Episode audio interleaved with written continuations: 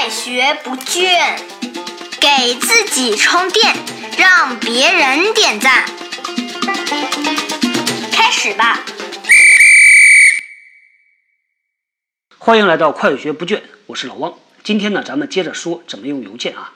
怎么样用邮件来提高工作效率？我们很多时候啊，每天从早忙到晚，感觉好像没做什么事儿，但是呢，中间也确实没有歇下来，一直在打开邮件呐，回回邮件呐，跟别人聊两句啊，开某一个会啊，回来继续发邮件回邮件。那怎么样能够在处理邮件这件事儿上面提高工作效率呢？啊，老王觉得有一个办法推荐给大家，你可以在你这个工作时间八到九个小时啊，甚至更长的这个时间范围内。给每一个大的时间段设那么一个特定的时间，专门用来回邮件。比如说，每天上午午饭之前，十一点到十二点这个时间段啊，你在每一天的日程表里边专门把它定下来，就 block 下来。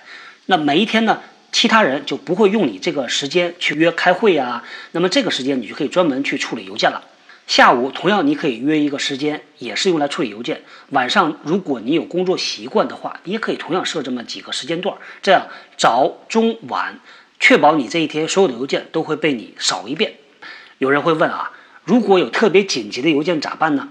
那这个情况呢，我们一般是这么处理啊。你可以在邮件的规则里边呢设一些重点的人，比如说老板、老板的老板，还有一些重点的客户，你可以把它放到这个规则里边去。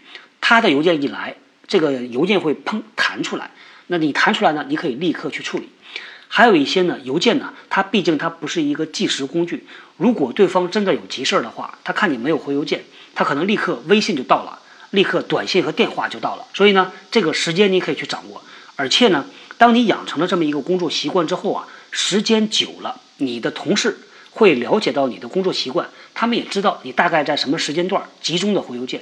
因为老王发现呢，有一些工作效率特别高的同事，他们回邮件往往是批量的，也就是在这个时间段呢，你会看到他邮件像潮水一样蜂拥的过来。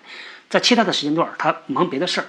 那这样的话，你会无形中发现你的工作效率啊会提高很多。那么还有一个呢，就是大家平时呢也会用手机来回邮件，手机看邮件呢会出现一个小问题，一不小心。你觉得这个邮件呢看过了，但是只是扫了一眼。当回到办公室的时候，这个邮件呢已经被标记已读啊，在你的邮件系统里边，它已经没那么显眼了，一不小心就会漏掉。老王以前呢也出现过这种问题，一个邮件呢本来啊是想回到办公室再去看一眼，结果被漏掉了。那咋办呢啊？你在手机端看邮件的时候，如果你觉得很重要，你可以去加一个那个小红旗儿，加一个 follow up。这个标记，你也同样可以呢。你把这邮件把它设为未读啊，看完之后你再把它设一个未读，这也可以。关于工作效率呢，还有一个好习惯，老王特别特别的喜欢在邮件里边搜索这个功能。很多时候啊。往往凭借一个特别模糊的印象，你就可以找到若干个月、若干个礼拜以前的一个小邮件。我们现在这个 Outlook 的搜索功能非常非常强大了，你可以用各种各样的关键字、发件人、收件人、时间、附件的大小，去把以前的邮件找出来。而且老王是特别特别建议大家，没事儿啊，你就去锻炼一下自己收邮件的这个。技巧，因为很多时候呢，往往你的老板呐、你的同事啊，很急的要你去找一样东西。如果你一封一封打开，很慢很慢的去找，这个不见得啊，这个效率会高。可能别人就站在你边上看着你一点点去找，他也很急，你也很急。往往用搜索功能其实效果最好。